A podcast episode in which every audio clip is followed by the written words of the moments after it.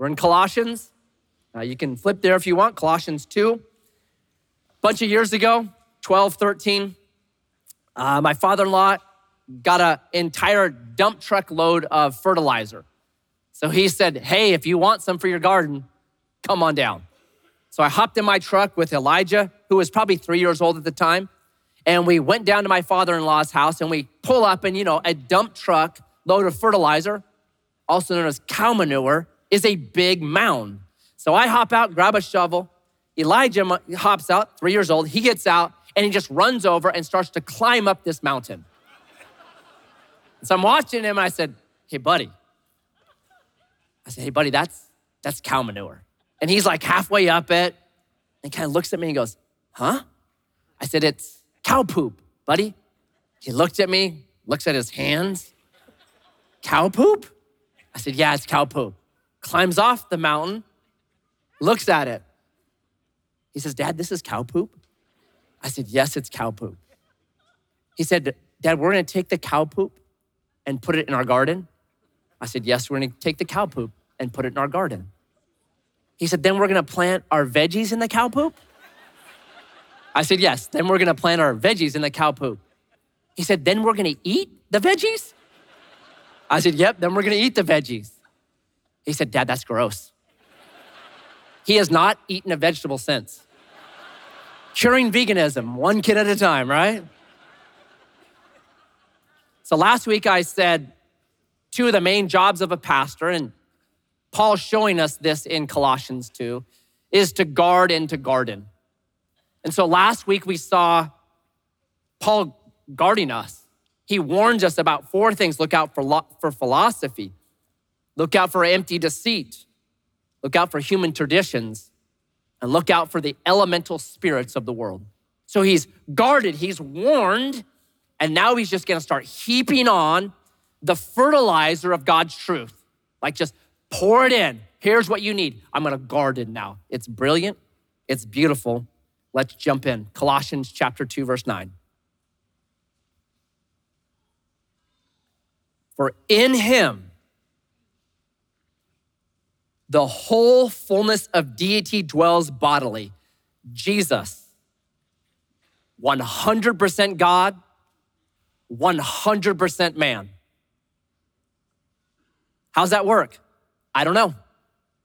Paul, who's a lot smarter than me, in 2 Timothy 3:16 says, "Great is this mystery that God was manifest in the flesh." It's a mystery, but it's true.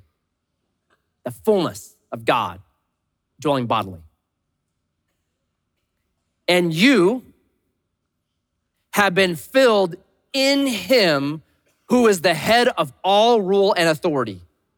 In him, it goes on to say. Number one, you and I, as believers in Jesus Christ, are in him. You want a really good Bible study?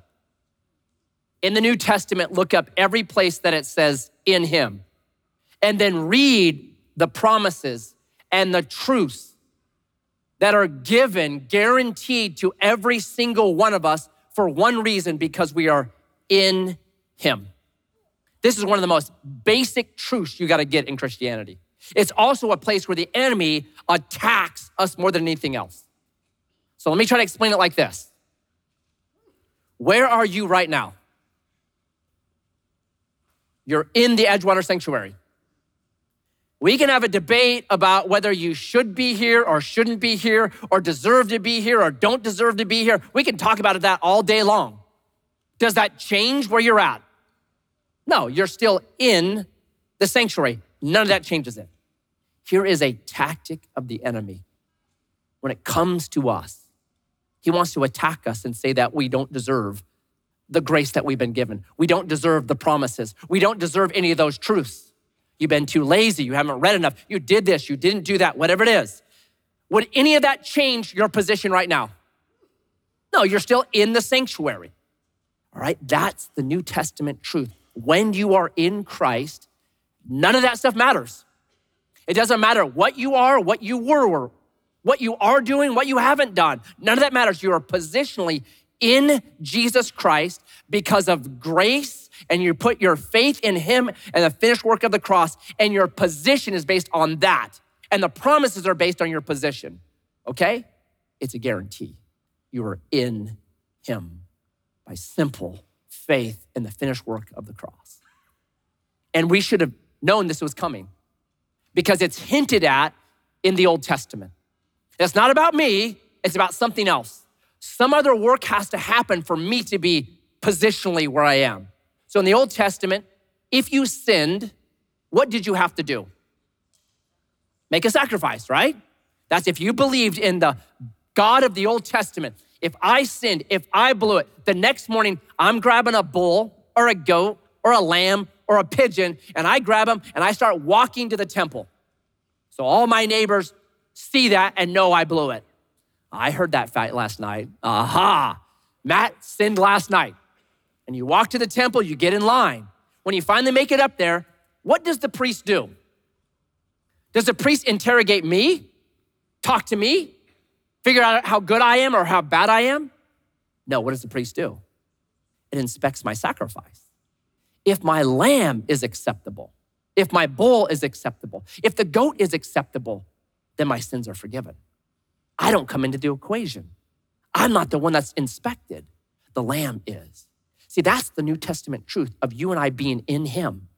And the enemy wants to take that away from us because of something we did or did not do. You just keep saying, No, I'm in Him. And the Lamb is perfect and acceptable, and my sins have been forgiven. And you can't pull me out of my position because I'm in Christ by grace through faith, period. Brilliant.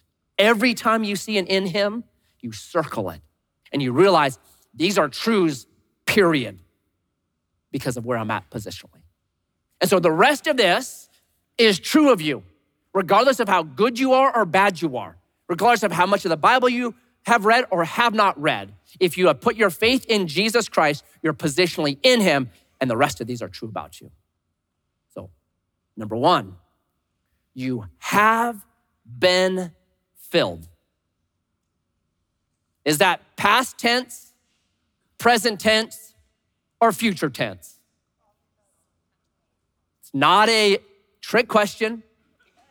Past tense, right? Have been, it's already done. You have been filled. Past tense.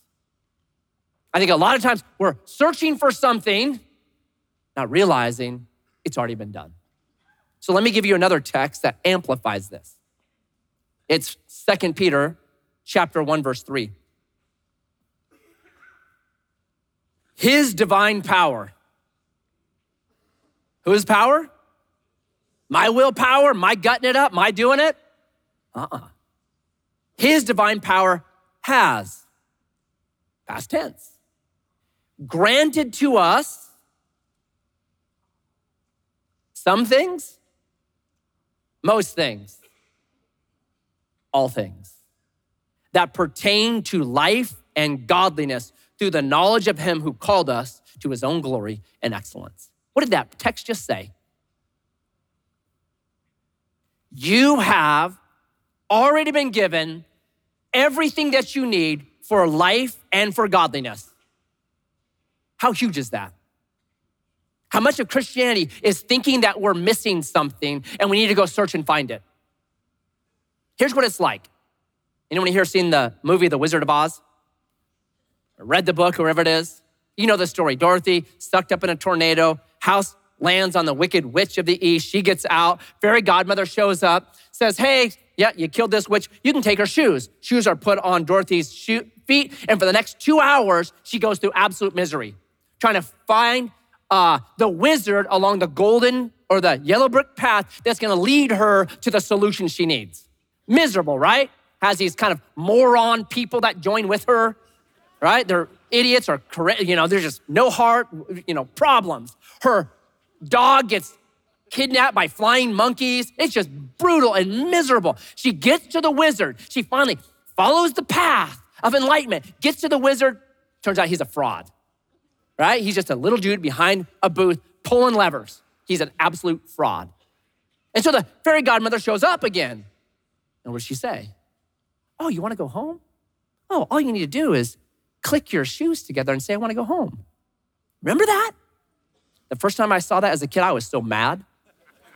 I'm like, you are a wicked stepmother, not a fairy godmother. How evil to make her go through all this misery when at the very beginning she had everything she needed. And how much of our Christian life is that? I found the yellow brick road. I gotta go talk to this wizard. If only I could meet with him. If only I could meet with her. And the whole time, God's saying, You have been filled. You have everything you need for life and godliness. You have talents, use them. They'll grow and they'll increase. No doubt, it's like a uh, plant. It's been the seeds all there. Yes, it needs some water, totally needs some fertilizer, but it's all there already. Let it grow. Let it grow. You have been filled. You're not looking for something. You're not trying to get out there and get more of something. You have been filled because you're in Christ. Number two, verse 11. In him also, you are circumcised with a circumcision made without hands by the putting off of the body of flesh by the circumcision of Christ. You've been circumcised. Everybody know what that is? If you don't, feel free to ask anybody but me after service, right? Here's what it really stood for circumcision was a mark that identified you as a certain kind of crew. This is our crew. It's really a brand. Here's a brand. We're stamping you with this brand so it identifies you as a certain kind of group, religious group. Do we have marks like that today? Outward marks that kind of stamp you as a group? Sure. If after church today you're driving home and you see two young men riding on bicycles in black pants and a white shirt and a tie with a little badge on it, what do you know about them? Right? They're gonna be really nice and they're gonna be Latter day Saints because it's a badge that just stamps, you can tell them right away, right? If you were in a different area of our country and you saw someone with just a chin beard and a top hat and dressed like the 1800s in a buggy, what would you know instantly? Oh, they're Amish, right? Because there's these outward mark that show, hey, we're part of this crew. We've got a brand. We're stamped with this brand. This identifies us. See, here's what was happening 2,000 years ago in the churches of this area. And it wasn't just at Colossae, it was other churches as well. There's a group of people that would come in after people got saved, positionally placed into Christ, and they would say this Hey, Jesus is a great starting point. But if you're really serious about your faith, then we got the next step for you. And so these people that love Jesus and wanted to grow and want, they say, oh, yeah, yeah, yeah. What is it? What do I need to do? I'm serious about Jesus. What's the next step? And they would say, drop your drawers. And they'd be like, what? this doesn't sound right. If you're gonna be serious, you gotta be in pain. Can I just run a marathon? Nope. Can I just like read through the Bible in a year? Nope. Can I feed the poor? Nope drop your drawers. So he was moving rapidly throughout these churches. And it was doing a disservice to the finished work of Jesus Christ. That was, that's what was happening. So here's what Paul says, talking about the same thing in the book of Galatians. And the book of Galatians really centers in on this problem that you need something more than Jesus. Jesus isn't sufficient, you need something else. And so, Paul, in talking about circumcision, he says this in chapter 5, verse 11 and 12. Let me read it for you.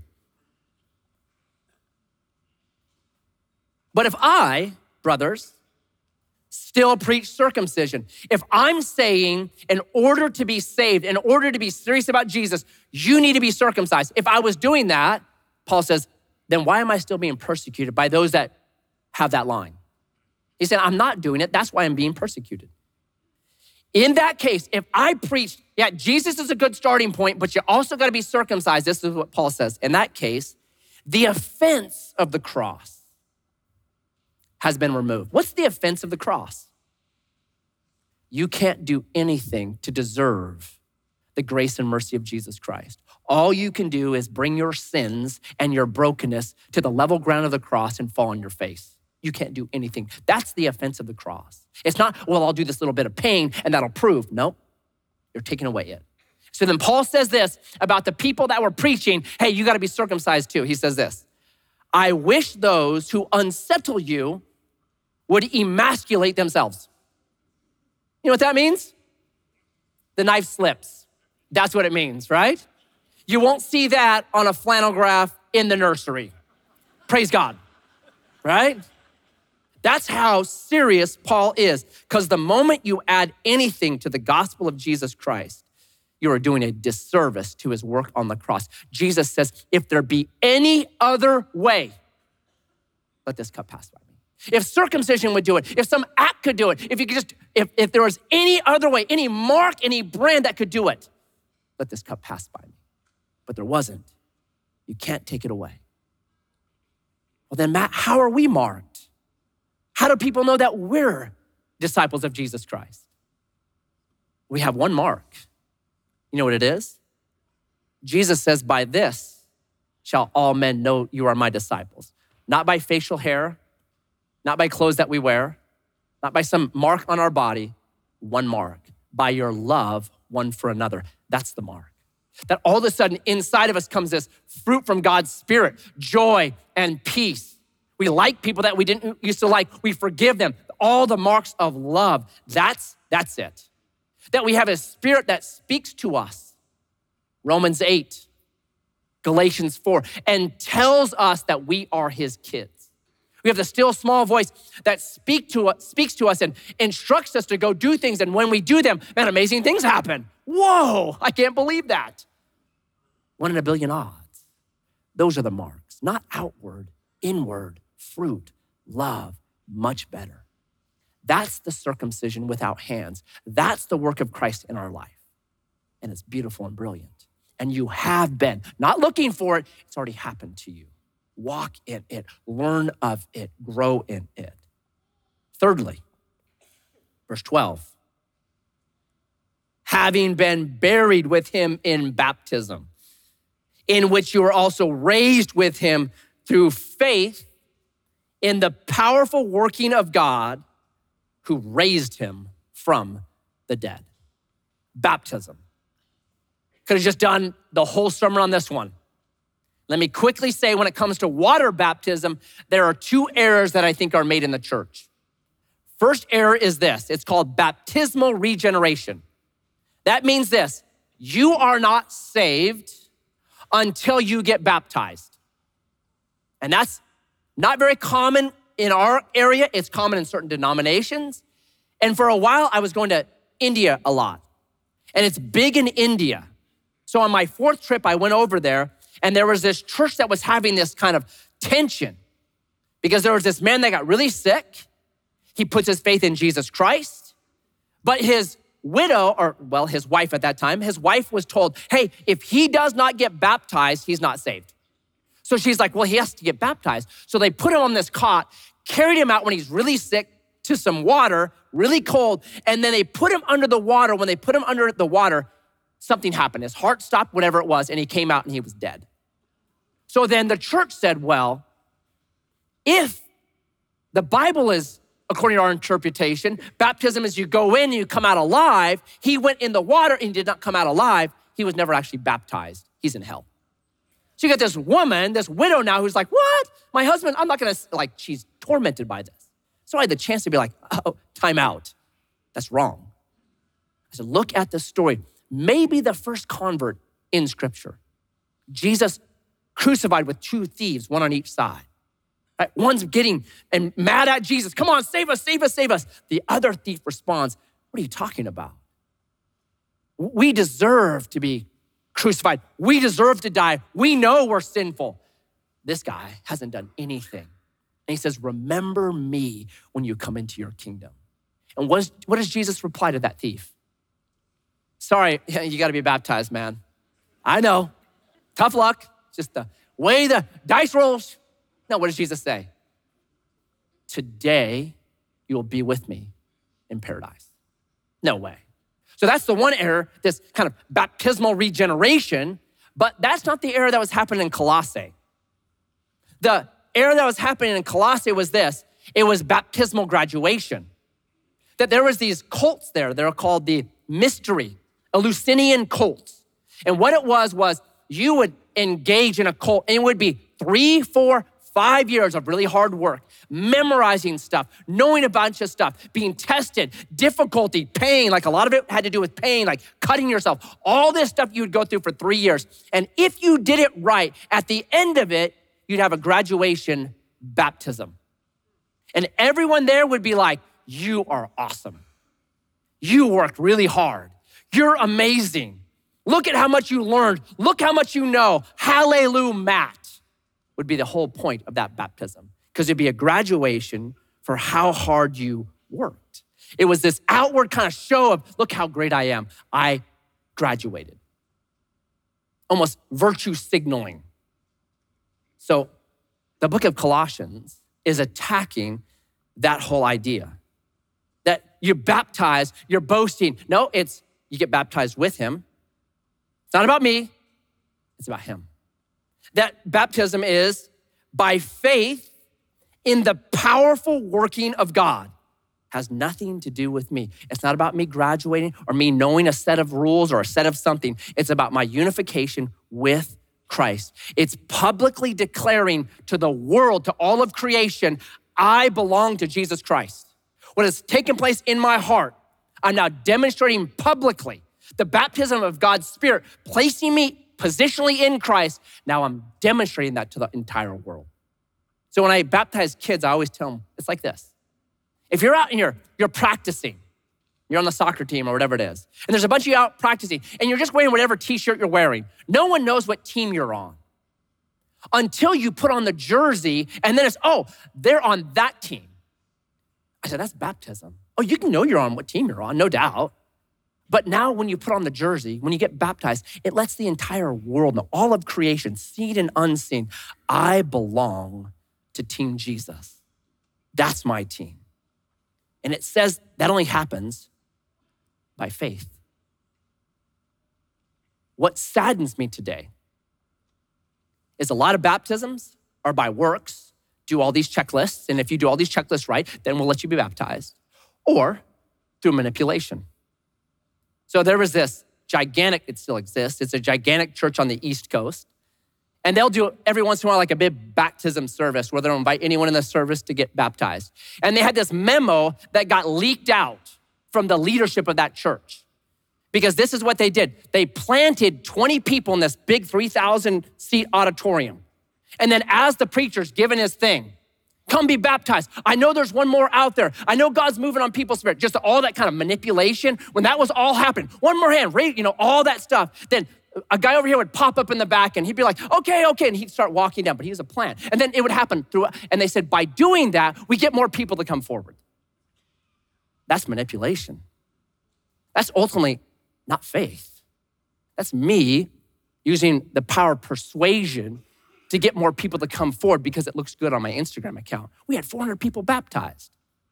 Well, I'm not sure what happened, and I'm not sure if that's real or not, but man, that makes me afraid because I think too often when you manipulate people into doing things, you actually inoculate them against the truth of it. And I can't tell you, I've probably talking to, talked to 100 people that said, Well, I was baptized here or baptized there, and you know what? It didn't work. Or I tried Jesus and it didn't work. No, you tried something. You tried a man, you tried manipulation. That's what you tried. You don't try Jesus and it doesn't work. That'd be like saying, I tried skydiving and it didn't work. No, it worked. Now you dove from the sky and something happened at the end. Right? It's like that. It's just ridiculous. But when there's manipulation and we use emotional things to get people to respond, it's not trusting faith. It's not trusting the power of God. We got to trust the power of God, right? Well, man, who does it, what does it matter? I think it matters. Some of the most ardent haters of Christianity spent time in church. Karl Marx spent time in church. Richard Dawkins, he's called the high priest of atheism today, grew up in church. Now he writes books like The God Delusion and The Devil's Chaplain, right? He's anti Jesus, anti church, but grew up in it, prayed the prayer, did it all, inoculated against him because it wasn't done by faith in the powerful working of God. We gotta be careful. Charles Darwin, you just, the list goes on and on and on, okay? We gotta be careful. So it's not about a catechism, not about work. It's not about manipulation. It is God moves on someone's heart and they say, Today's my day. I want to be baptized. So the way we do baptism at Edgewater is that we just say, Hey, if today is your day, if God is working on your heart, and I have a lot of people saying, Matt, I came from a church. If you just do this, if you just have everybody close their eyes and maybe raise a hand, I say, I can't do any of that because that's me manipulating people into doing something. So we believe at Edgewater, we give God space every single Sunday. If today's your day, if God's Spirit has been working on you and moving you and speaking to you, then we want to give space for God's Spirit to draw you and for you to make the public declaration of your faith in Jesus Christ. What has happened in the spirit realm, being plunged by his spirit in Christ positionally, dying to yourself and being resurrected in Jesus. If you're doing that publicly, man, we're going to give you space to do that, but no manipulation, no arm wrangling, no hand raising. It's just do it as God leads you. Baptism by faith and the power of Jesus Christ. Number four, you've been made alive. Check this out.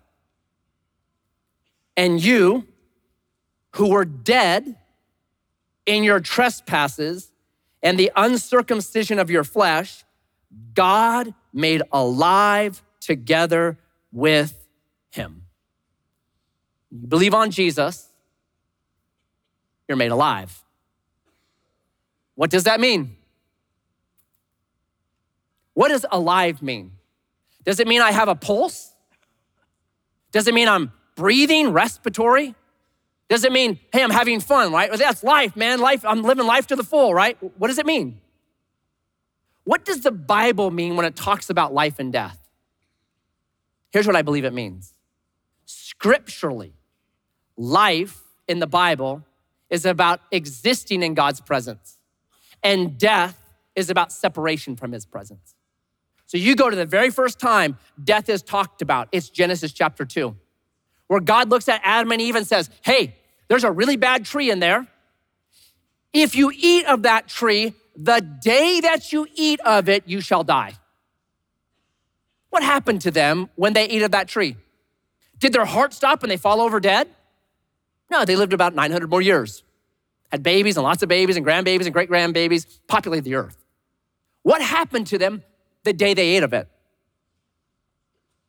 They were kicked out of the Garden of Delight, the Garden of Eden, where God's presence met with them and walked with them, and they had to move eastward. And every time in the Old Testament you see people moving east, it's always negative. It's always bad. It's always away from God because Babylon was east. So, what happened that day?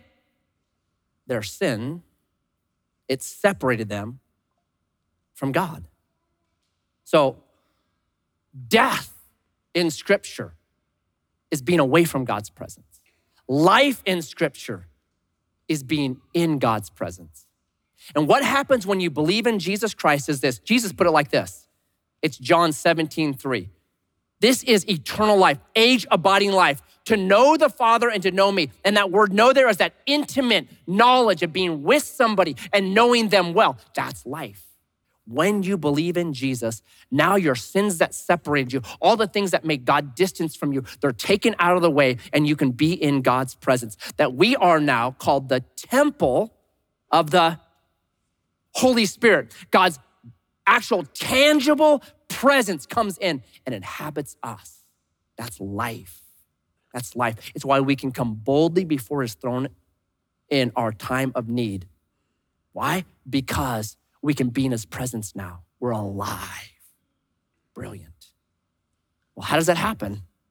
I know I'm sinful. I know I'm bad. How can I be in God's presence? Last point. Check this out.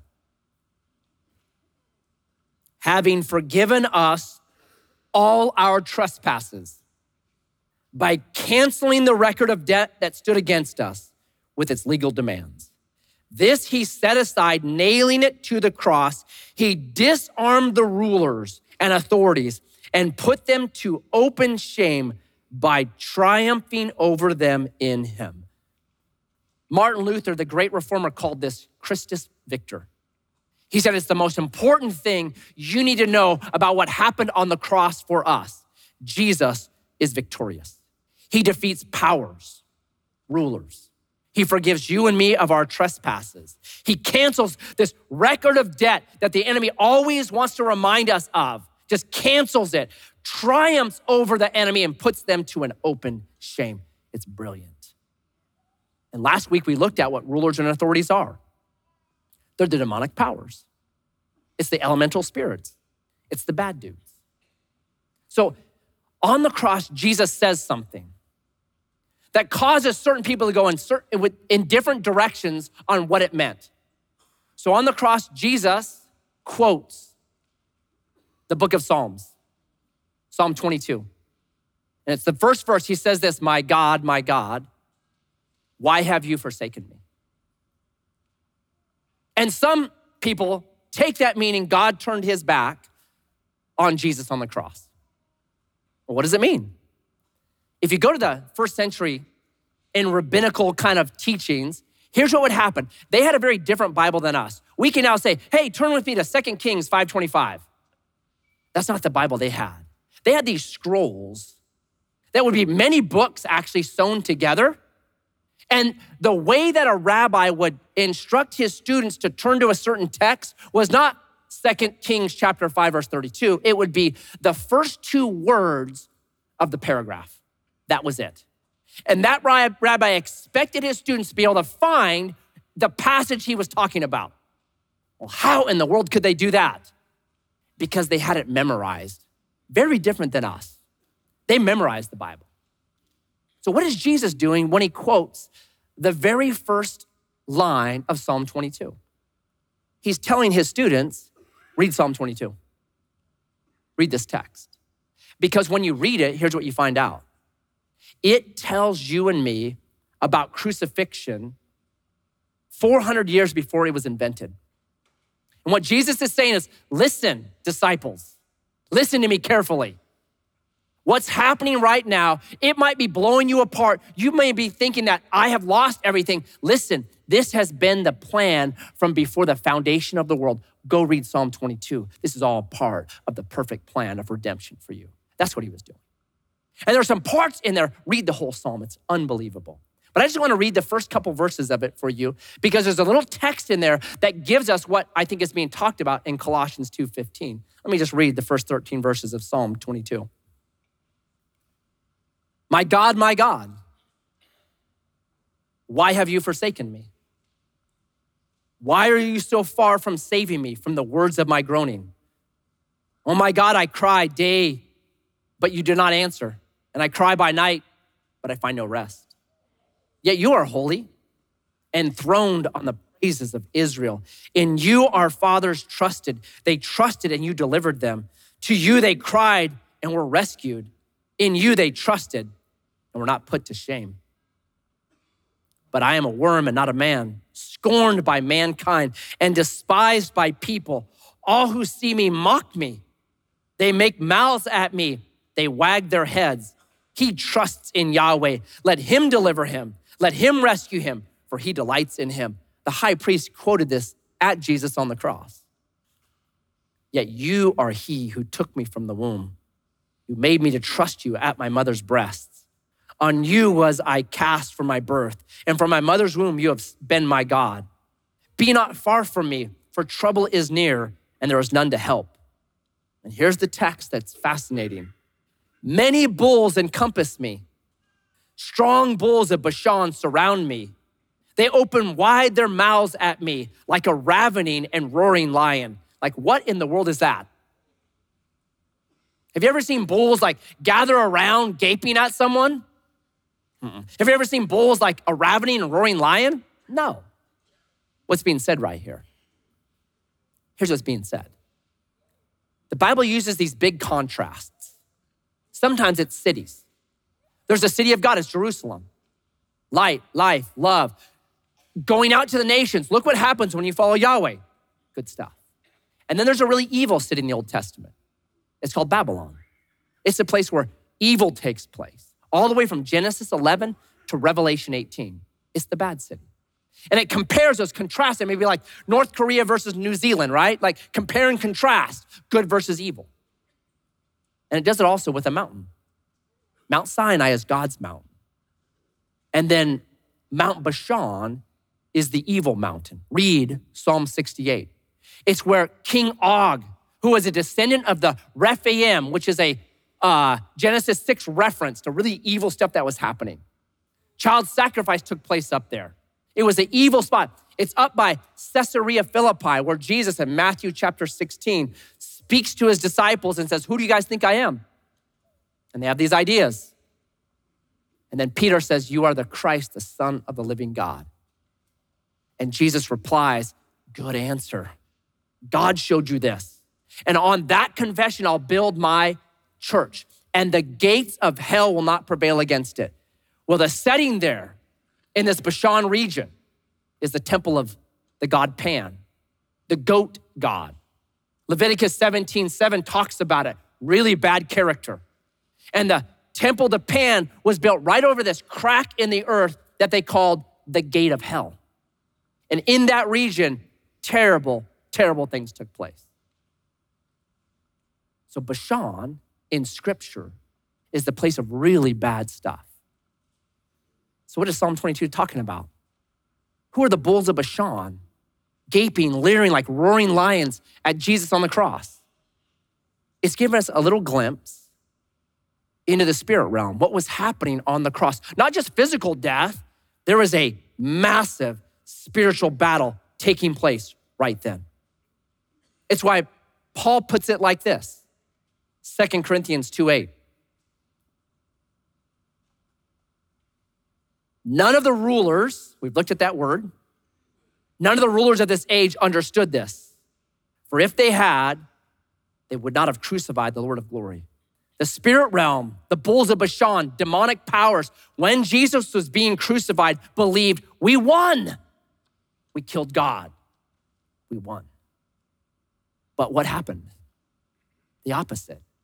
Judo theology Jesus took what they meant for evil and turns it for good like he always does.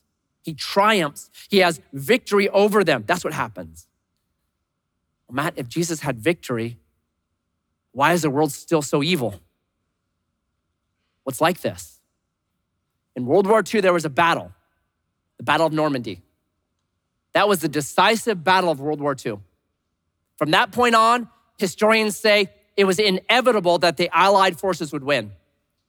But it took another 18 months, the most brutal, bloody, deadly 18 months of World War II to actually finish the job. Our Normandy was the cross. We're in mop up now. There's casualties, there's evil, but the win is inevitable. Jesus has triumphed, put them to an open shame. And right now, you and me, listen, we don't have to listen to his lies anymore. Keep reading verse 16. Let no one pass judgment on you that Satan can't pass judgment. He has nothing. Whatever he had, whatever sin, whatever error, whatever stupid thing I've done, all the lies that he wants to speak to you and me. You had an abortion. You had sex before you were married. You blew it. You're divorced. All those, guess what? Nailed to the cross and forgiven. He is powerless. No judgment. On top of that, listen, the demonic realm has no power anymore just lies, just smoke, just deceit. And I've shared this before. A couple years ago, maybe five years ago, I was driving home and a neighbor came and just waved me down. And I just left church. I'm coming home. he's like, hey, hey, hey, hey, stop. And I stopped and said, what's going on? And he said, this young neighborhood boy, he's like 17 years old, he's coming after me, trying to kill me with a splitting maul. And he said, I don't know what to do. I said, call 911. That's what you should do. He's like, but you're here. I thought you could go talk to him. I'm like, what? I don't know, man. That feels like outside of my realm. And right when I was talking to him, guess what I remembered? Wait, he disarmed the rulers and authorities. I said, okay. So I pulled in, got out of my truck, said his name. He came out, had the axe still, put it down, and then started a three and a half hour conversation where this young man said at 14, he actually lived way down south.